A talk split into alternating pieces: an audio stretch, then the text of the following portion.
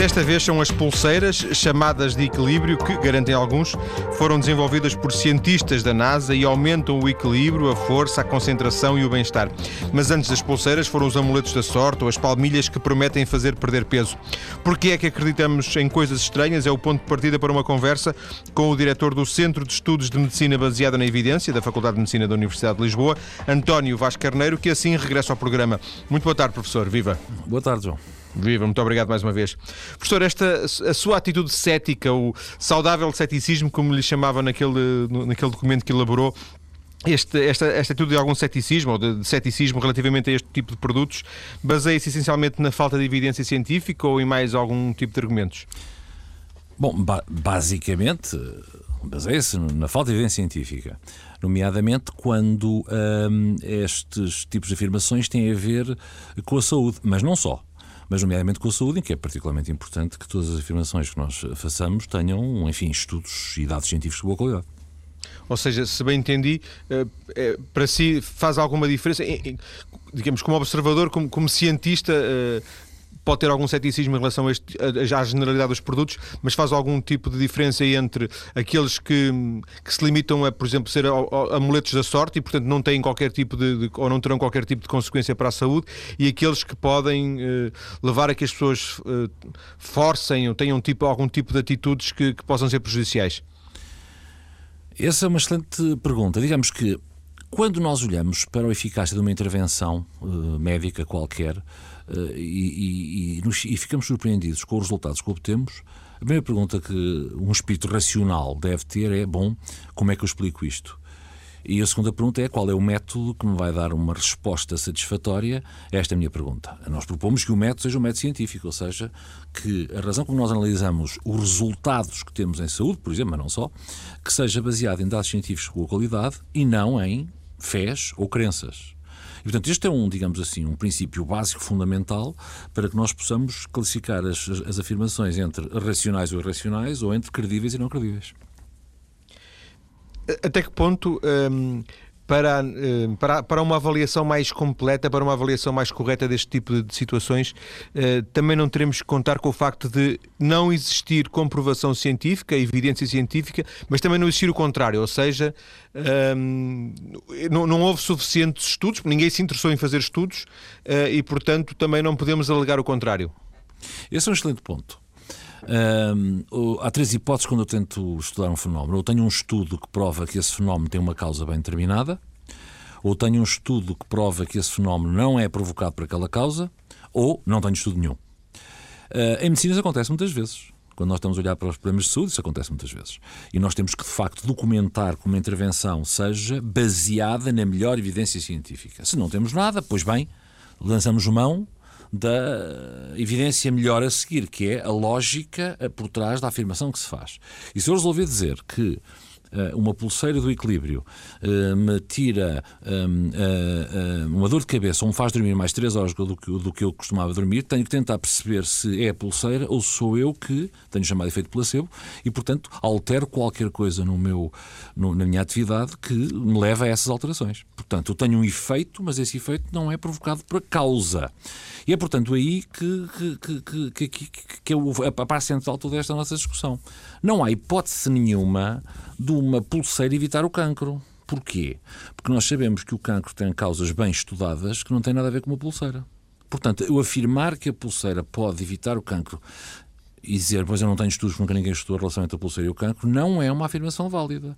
Se é a mesma coisa que eu dizer que a trevoada é a cólera de Deus. Como sabe, até há 200, 300 anos atrás, as pessoas achavam que a trevoada era a cólera de Deus. Hoje sabemos que é um fenómeno elétrico. Para além do facto de eu achar que era capaz de ser bem mais interessante viver num mundo onde Deus fala connosco, pondo isso de lado, eu diria que isto hoje há, portanto, uma lógica por trás do que já se conhece, do conhecimento científico anterior, que permite lançar uma onda de ceticismo sobre uma afirmação. Eh, foi buscar o exemplo do, do, do, do, do cancro, mas poderíamos buscar uh, argumentos mais. Digamos, mais, mais, menos elaborados, menos complexos, como esta questão de, de porventura, permitir dar, ter mais força, permitir dar mais equilíbrio. Eu recordo, por exemplo, que o Cristiano Ronaldo joga com a pulseira, não é? Portanto, eventualmente, ele sentir-se-ar bem, por alguma razão, mas não será certamente pela questão do, de, de temer uma cura para um cancro. Claro. E aí, mas aqui temos o chamado efeito placebo, de sugestão, não é? Uh, esse efeito placebo, o que, o, que é que, o que é que nos mostra, e nós temos muitos dados sobre isso nos nossos estudos. Porquê é que nós, quando estudamos uma intervenção médica, vamos supor, um novo medicamento para a hipertensão, precisamos daquilo que se chama um grupo de controle. Constituímos um grupo em que damos um medicamento para a hipertensão e verificamos que a tensão baixa. Um grupo de pessoas. Um grupo de pessoas que tratamos com o um novo medicamento e depois temos de ter um grupo de controle comparando com um medicamento inerte, com uma substância inerte, que é o placebo. Pois bem, o que nós verificamos é, naturalmente. Vai de farinha, porventura. Por não? exemplo, é uma coisa desse género. O que nós verificamos é que, em média, a tensão arterial baixou X no grupo em que a gente deu a, a substância ativa e não baixou ou baixou muito levemente na outra. Há alguns uh, doentes que, quando lhes damos uma pastilha de, de, de farinha, baixam a tensão arterial outros sobem a tensão arterial, outros desenvolvem erupções cutâneas, outros têm síncope, outros morrem. Ou seja, por outras palavras, a, a, relação entre a mente e o corpo é de tal maneira complexa que nós temos que tirar sempre este efeito placebo. Eu aqui já estou a exagerar, estou a dar um exemplo, enfim, um bocadinho extremo, mas que em todos os ensaios clínicos a gente vê isso, temos que tirar o efeito placebo sugestional para tentar perceber o que é que efetivamente aquela droga faz. No caso Cristiano Ronaldo, seria importante eu treinar, eu selecionar um conjunto de futebolistas eh, analisar de uma maneira objetiva, mais objetiva possível a sua performance em campo durante X tempo e, e dividir esses, esses, grupos de futebolistas em dois, aleatoriamente, ao acaso, cada um para um lado e outros para o outro, ter dois grupos iguais em tudo, exceto que um usava a pulseira e o outro não usava a pulseira. E depois analisar as performances deles em campo. E se eu tivesse um resultado estatisticamente significativo entre um e outro, eu poderia afirmar que haveria uma relação entre aquela pulseira e, eventualmente, aquela melhor performance, mas mesmo assim eu não poderia afirmar que essa relação seria uma relação causal. Eu Sim, que se deve exatamente a isso. Pode haver outras razões, não é? Há outras razões. Se o, se o atleta se sente motivado quando tem um, um adereço daquele tipo, ele vai como é óbvio, ter melhor performance. Aliás, a gente vê isso muito bem, porque no início do século passado, alguns dos estudos que se faziam em fábricas, por exemplo, no Japão e nos Estados Unidos, para melhorar a produtividade, verificou-se um efeito muito, muito curioso que se chama efeito Hawthorne, que era mesmo não fazendo mais nada, os operários que estavam a ser observados por aquelas pessoas a ver o que é que eles faziam, automaticamente aumentava a sua produtividade. Não era preciso fazer nada, não havia nenhuma intervenção. E verificou-se, houve algum tempo, que quando o analisador, o cientista, estava a olhar para aqueles, aquilo que eles faziam, eles aumentavam a sua produtividade. Portanto, eu estou a dar um exemplo de duas situações, a sugestão e uma vontade deliberada de fazer melhor, provocados por um fator que é, neste caso, uma pulseira, que, na minha, que como é sabido, não, faz, não tem qualquer efeito, mas que motiva a uma melhor performance. Dizer que a pulseira melhora a performance é toda uma outra história. Uh, até que ponto uh, também eh, esta questão do, do, do, efeito de sugestão, do efeito placebo, precisaria de ser melhor estudada. O, o professor Vasco Carneiro falou nesta relação complexa entre a mente e o corpo, não é? Uhum.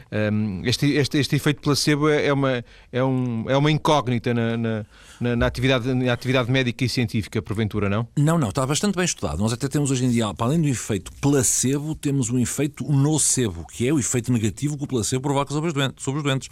Ou seja, a pessoa toma uma, uma substância que nós temos a certeza absoluta de ser completamente inerte, e num caso e, bem, numa percentagem significativa de casos, na maior parte dos estudos modernos que se fazem, os doentes reagem negativamente a, esse, a, essa, a, essa, substância.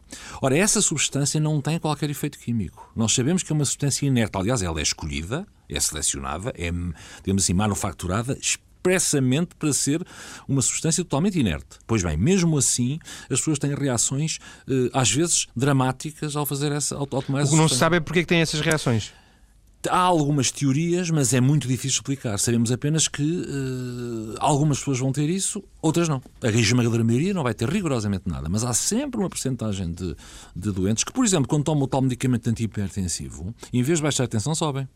Há sempre uma porcentagem de doentes, uma porcentagem de pessoas que reagem de uma maneira, digamos assim, anormal. Anormal no sentido em que não é igual à grande maioria das outras pessoas. Não sabemos porquê. Professor, uh, uh, certamente, uh, obviamente sabe muito, muito melhor do que eu, mas a ciência hoje explica coisas que, que antigamente não explicava. Aliás, deu esse exemplo há bocadinho. Neste fim de semana passou aquele programa, aquela série de ficção sobre o cometa Halley e falava-se na, na, nas pastilhas que as pessoas tomavam para, para combater o cometa Halley, pastilhas uhum. para pôr na boca, que é ridículo, mas, mas, mas pronto, era, era, era, era vendiam-se. Um, até que ponto agora eh, permita-me a provocação, até que ponto não teme que uh, aquilo que hoje está, que é a sua convicção, uh, possas ter desmentida daqui a 50 anos por uh, outras evidências científicas? Nunca temos. Não sei se entendeu bem a pergunta. Não, não, nunca temos isso. O método científico é isso mesmo. A superioridade do método científico é que ele expõe-se à refutação. Portanto, todas as experiências que nós fazemos que hoje possam ser provadas como corretas, a primeira coisa que nós fazemos é tentar refutá-las, isto é, tentar arranjar um processo e as invalidar. E quando não conseguimos invalidá-las, então podemos afirmar que provavelmente aquilo é verdade. Mas eu estou à espera que numa porcentagem importante das coisas que eu faço hoje em dia, daqui a 50 ou 100 anos, eh, eh, eh, venham a ser provadas que há outras alternativas muito melhores. E, portanto, sob esse ponto de vista, o, o, isso não me preocupa nada, faz parte da própria, da própria natureza do método científico. É claro que eu compreendo que um mundo definido e descrito pela ciência é um mundo frio, é um mundo sem emoção, é um mundo calculista. E às é vezes um... intolerante. E às vezes intolerante. E eu não pretendo com isto afirmar que a ciência cons consegue descrever todos os fenómenos da, da, realidade. Não, não é isso que eu estou a dizer. Agora, quando. Agora, eu não posso substituir ciência por crenças. Quer dizer, eu costumo dizer muitas vezes quando as pessoas me perguntam: bom, então, mas o que é que acha, qual é a sua opinião sobre a vida para além da morte? E a minha resposta é sempre: estou, sou a favor, evidentemente. Agora, que não seria maravilhoso nós termos a certeza absoluta que depois de morrermos temos uma vida? Não seria fantástico? Agora, eu tenho que provar isso. Eu que biologicamente sei o que acontece quando a pessoa morre, tenho que provar isso. Essa crença não tem o mesmo valor explicativo que tem uma uh, teoria científica que, por exemplo, construiu uh, o sistema elétrico no, no, qual nós estamos a conversar um com o outro neste momento. Sem dúvida. E aí, mais uma vez, entre o domínio das crenças e, e, e eh, eventualmente será necessário fazer algum tipo de distinção, porque, mais uma vez, ehm, uma coisa é eh, um amuleto que, um jogador uhum. leva para, para dentro de campo porque lhe dá sorte ou porque joga sempre com o mesmo número e se não jogar com aquele número não, não, não lhe vai correr bem ou até lhe uhum. pode acontecer qualquer coisa. E outra coisa completamente diferente é eu eh, comprar, por exemplo, um determinado calçado porque me garantem que se eu andar eh, com aquele calçado uh, vou perder peso, por exemplo. E, e, portanto, isso pode ter consequências na minha vida, não é? Claro. Há coisas mais, mais neutras, digamos assim, e outras mais aspas, agressivas. Uhum. Por exemplo, um exemplo. O que é que estamos aqui a falar? Estamos a falar na, na diferença que há entre o racionalismo e o dogmatismo. Por racionalismo nós podemos defini-lo como é basear as nossas conclusões na lógica, nas provas científicas. O dogmatismo é basear as nossas conclusões em autoridades. Porque se eu puser, por exemplo, uma pergunta, porque, como é que eu sei que a Terra que é redonda, até há meio de séculos achava-se que a Terra que era, que era plana. Como é que eu sei que a Terra é redonda? Bom, o racionalismo diz-me que ela é redonda porque quando a sombra da Terra, quando se projeta na Lua, a sombra é redonda, quando há um eclipse, por exemplo. Não é? Ou um mastro de um navio que se perde no horizonte, a última coisa a ver do navio é o mastro desaparecer. Ou tenho fotografias do, dos satélites. O que é que eu, como é que eu justificaria dogmaticamente que a Terra é redonda? É o que diz o meu professor, uh, os meus pais disseram assim, ou a minha religião diz que é assim. Há aqui uma diferença explicativa Exato. para o mesmo fenómeno, em que, há, em que a minha defesa do, do, primeiro método me parece mais sólida que a do, que a do segundo. Sendo certo que nós estamos persuadidos que temos um espírito racional e científico que é muitas vezes cruelmente desmentido pelas observações uh, de, dos cientistas sociais. Por exemplo, nos anos 90 houve, uma, houve vários inquéritos na, nos Estados Unidos da América sobre as crenças das pessoas. Metade das pessoas na América acredita em astrologia. Acredita que quando os astros têm uma determinada, digamos assim, uh, alinhamento, esse, essa, esse, esses astros têm influência sobre a nossa vida. 20% acreditam em bruxas quase metade acreditam que os dinossauros viveram ao mesmo tempo que os homens. estamos a falar de uma, uma, relação de tempo entre 140 a 280 milhões de anos de diferença. E acreditam, por exemplo, que em quase metade dos casos podemos comunicar com os mortos.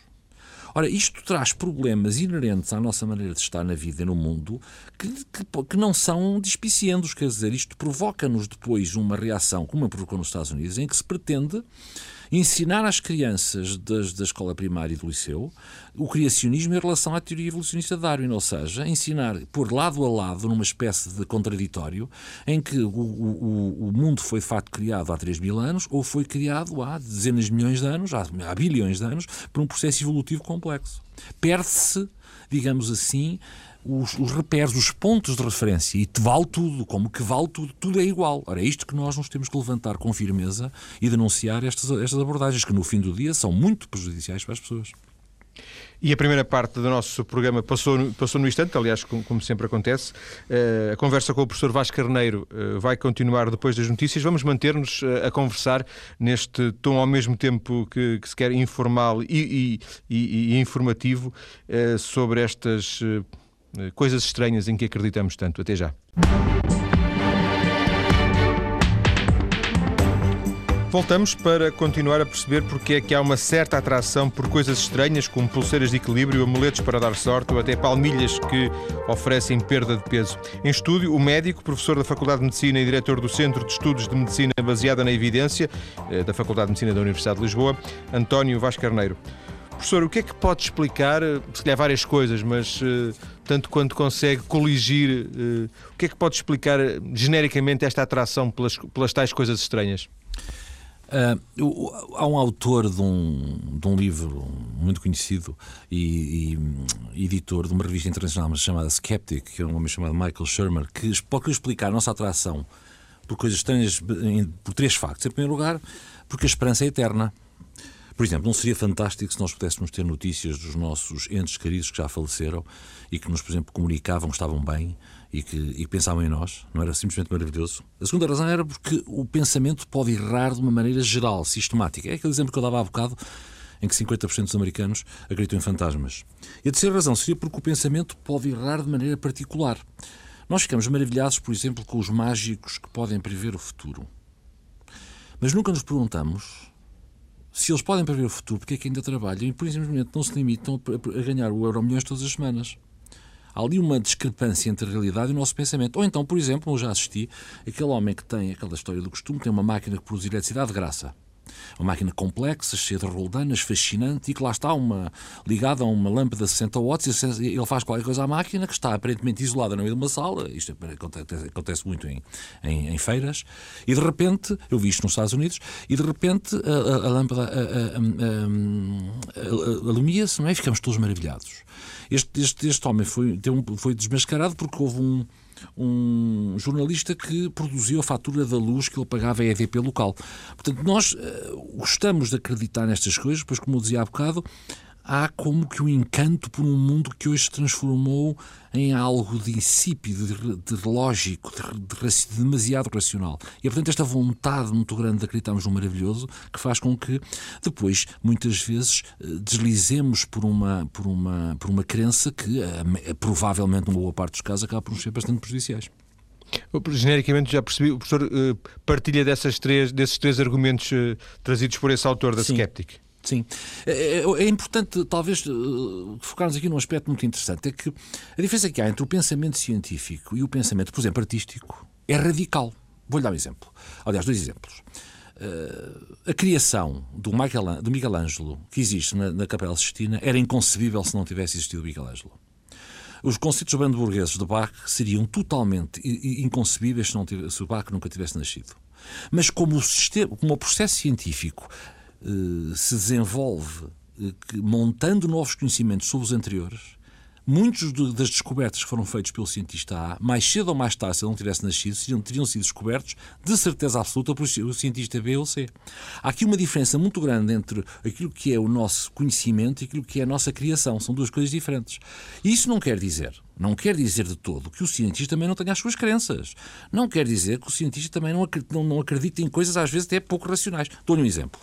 Aquilo que eu considero pessoalmente o maior cientista de todos os tempos, o grande Isaac Newton, que, uh, e, e, e, é provavelmente reconhecido assim, embora algum, alguns, alguns, anos atrás, numa votação internacional sobre qual teria sido o maior cientista de todos os tempos, Darwin tenha ganho, eu achei aquilo, fiquei perplexo, já que achei sempre que Newton era um homem uh, francamente mais universal. Enquanto Newton estava o universo inteiro, quando mais não fosse por isso, Darwin limitava-se a estudar as, as, espécies biológicas, mas Darwin, que era um homem genial, uh, contam-se por ele muitas histórias muito interessantes, uh, da última parte da sua vida... Ele Newton, Newton, não é? Newton, desculpe, Newton, era um homem genial, ele, ele viveu muitos anos. Ele teve a oportunidade de ter uma enorme glória. Ele morreu aos 80 e tal anos, no fim do século XVIII.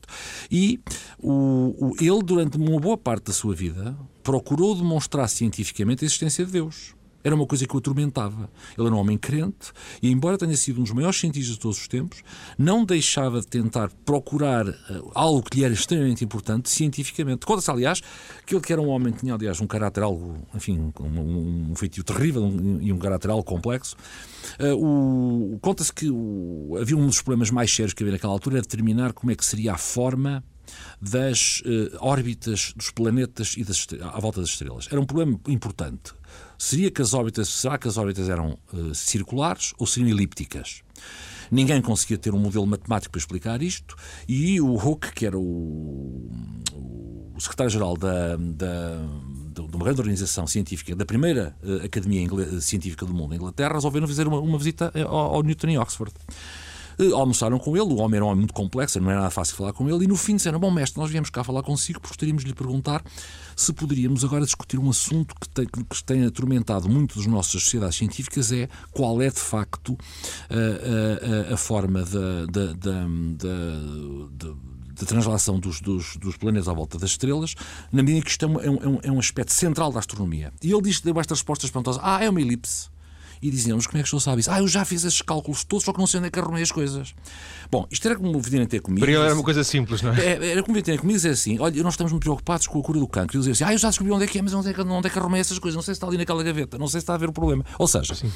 o conhecimento de per si pode estar perfeitamente dentro da mesma pessoa que tem também algumas próprias crenças. Não é isso que está em causa. Nem eu, nem eu pretendo com isto explicar tudo, repito, através da ciência.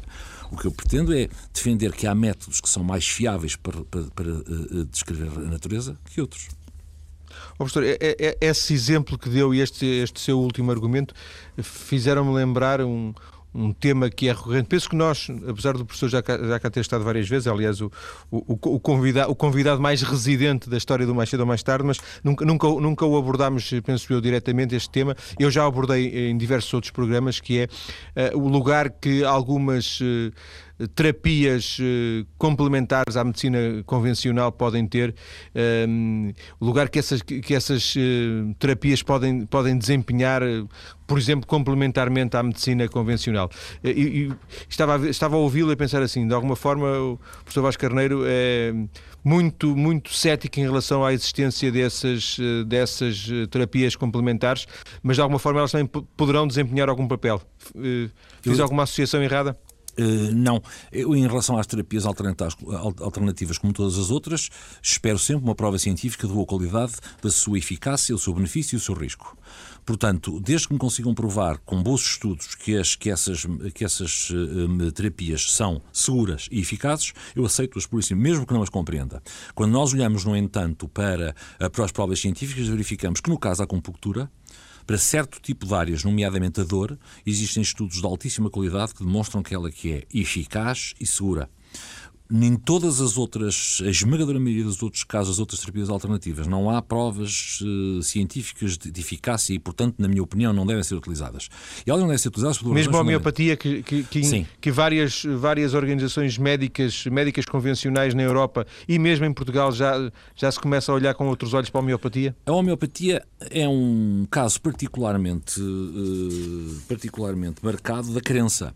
Porque o que é que a homeopatia nos diz? Diz-nos que Hum, eu, as pessoas que não sabem o que é, é uma BT muito simples, eu pego num litro de água, por exemplo, dissolvo lá dentro com uma planta qualquer e depois pego nessa, nesse litro de água e divido em dois, agito, depois pego nessa parte que dividi e vou dividindo, dividindo, dividindo, dividindo. E, portanto, uma, uma, e uma, uma substância homeopata habitualmente terá 2 elevado a menos 60, ou seja, eu fiz esta manobra 60 vezes. O que quer dizer que a hipótese de eu ter uma única molécula que seja da substância inicial com a qual mexia água, tal vegetal, o que é que fosse, é o tal frasquinho que eu comprar já não há de ter uh, molécula nenhuma. É Rigorosamente nenhuma.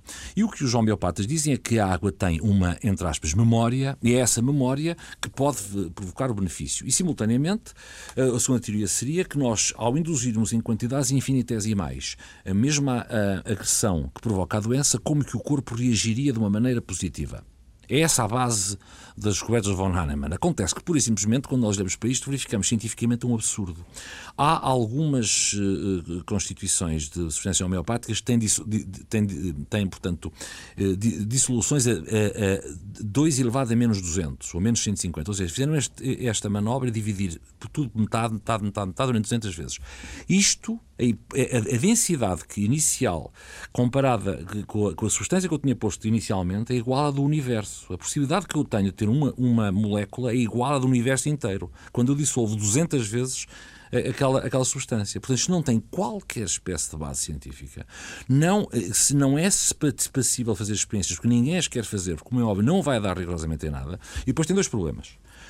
No caso, não, é, não, estou, não estou agora a falar do, do, do caso da homeopatia, porque em princípio é completamente inútil, portanto ela não, não vai interferir com nada, mas no caso das terapias alternativas tem dois problemas. Em primeiro lugar,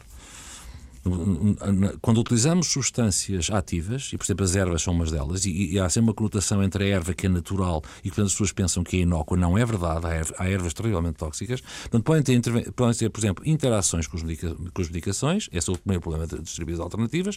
As segundas é que se tentem tratar doenças que não são tratáveis por aquelas técnicas e que atingem um, um estado de desenvolvimento tal quando vêm ter connosco já são intratáveis. Estou a falar, por exemplo, Mas também permite já agora permita-me também uh, o contraponto. Uh, a minha, a minha pers perspectiva é de que uh, a maior parte das pessoas que procuram ajuda nas, nas terapias alternativas fazem depois de não terem conseguido solução na, na, na medicina dita alopática, na medicina convencional. E portanto Isso... já, já tentaram, não conseguiram, não têm nada a perder. Isso, isso não é verdade. Os estudos que eu conheço não dizem isso. Dizem que muitas vezes as pessoas testam todas as duas ao mesmo tempo. Eu às vezes com os meus doentes tenho imenso problema, porque sei que eles utilizam medidas alternativas e peço-lhes sempre encarecidamente que me tragam as coisas que estão a tomar para ver se eu consigo entender porque é que aquela tensão arterial, por exemplo, não baixa. E os doentes têm sempre tendência a um bocadinho, enfim, a ter algum pudor. Eu digo, não, por amor de Deus, eu não vou voltar a criticá-los, quero é saber, não é o que a pessoa está a fazer. Não, a maior parte das vezes as pessoas fazem as duas ao mesmo tempo. Quando fazem a terapêutica alternativa, muitas vezes sim, é porque a, outra, a, outra, a nossa medicina não lhes, não lhes dá as respostas que elas queriam, aí é preciso saber porquê a primeira questão que se põe é porquê. E depois há outro aspecto que é uma boa dela para nós médicos da medicina alopática tradicional, é que os, os nossos praticantes das terapias alternativas têm uma relação e uma disponibilidade e um tempo para os doentes que nós muitas vezes não temos. E aí sim eu acho que é uma crítica lógica que nos fazem e nós temos um pouco que refletir sobre isso. Agora, isso não dá validade científica às medicinas alternativas, nem pensar nisso. Porque uh, não é possível, eu defendo novamente a mesma abordagem que tenho defendido sempre. Se uma destas terapias, quando sujeita a um escrutínio escrutínio científico de alta qualidade, provar benéfica e segura, eu passarei a utilizá-la no dia seguinte. Oh, professor, nós estamos, eh, como é óbvio, estamos a chegar para a parte final da nossa conversa. Há uma pergunta que eu, que eu nunca lhe fiz e, e que não, não, tem diretamente a ver com isto, mas que é uma curiosidade minha.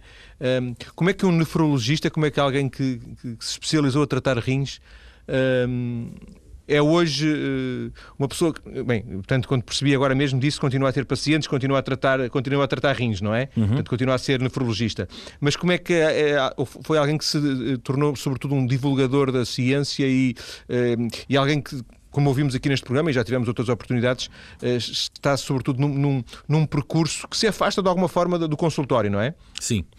Eu, além de nefrologista, sou também internista, especialista em medicina interna, e sempre, e portanto é essa visão global dos doentes que me levou a, a, a entregar-me hoje, enfim, a dedicar-me cada vez mais, nomeadamente nos últimos 10 anos da minha vida, a toda uma parte muito mais intensa de investigação e docência, pese embora continuar a praticar, a fazer a minha prática clínica. É uma evolução natural. Eu cheguei aos 40 anos, 40 e poucos anos, e, comecei a entrar um pouco em crise.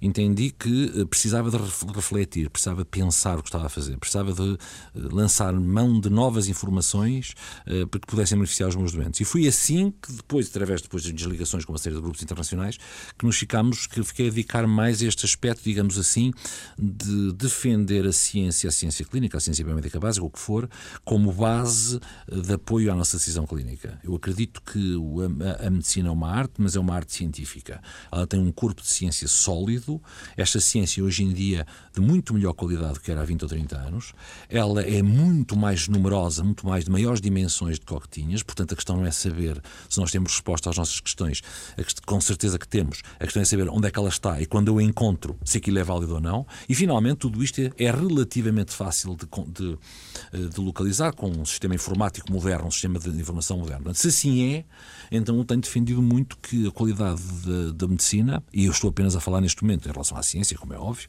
a qualidade da medicina, então, deve assentar cada vez mais em provas científicas de alta qualidade, que há e muitas. E é daí que depois nasce a necessidade de sair dos gestores de marfim das, das universidades e dos, dos hospitais universitários, das faculdades de medicina, para ir falar com as pessoas, para ir falar com o público, para tentar ajudar as ter uma outra frente, digamos assim, de sensibilizar as pessoas para o, o, o, património e para o tesouro que tem com toda esta ciência clínica e com toda a medicina que de muito boa qualidade. Mas essencialmente continua a ser um médico, é isso? Absolutamente. E é, o resto veio, veio para reforçar a sua, a sua vertente médico? A minha única preocupação é que toda esta luta de 12 horas por dia há tantos anos que se venha a refletir nos melhores cuidados dos doentes. É para isso que cá estamos, não é para outra coisa, é para isso. O que está no centro da nossa preocupação é os doentes serem bem tratados, estarem satisfeitos com o seu tratamento e, e portanto, nós assumirmos completamente a razão porque somos médicos e não somos outra coisa qualquer. Professor Vasco Carneiro, muito obrigado mais uma vez pela sua disponibilidade e pelas informações que foi partilhando connosco ao longo desta conversa. Agradeço-lhe ter vindo à TSF. Muito obrigado boa tarde. Boa tarde.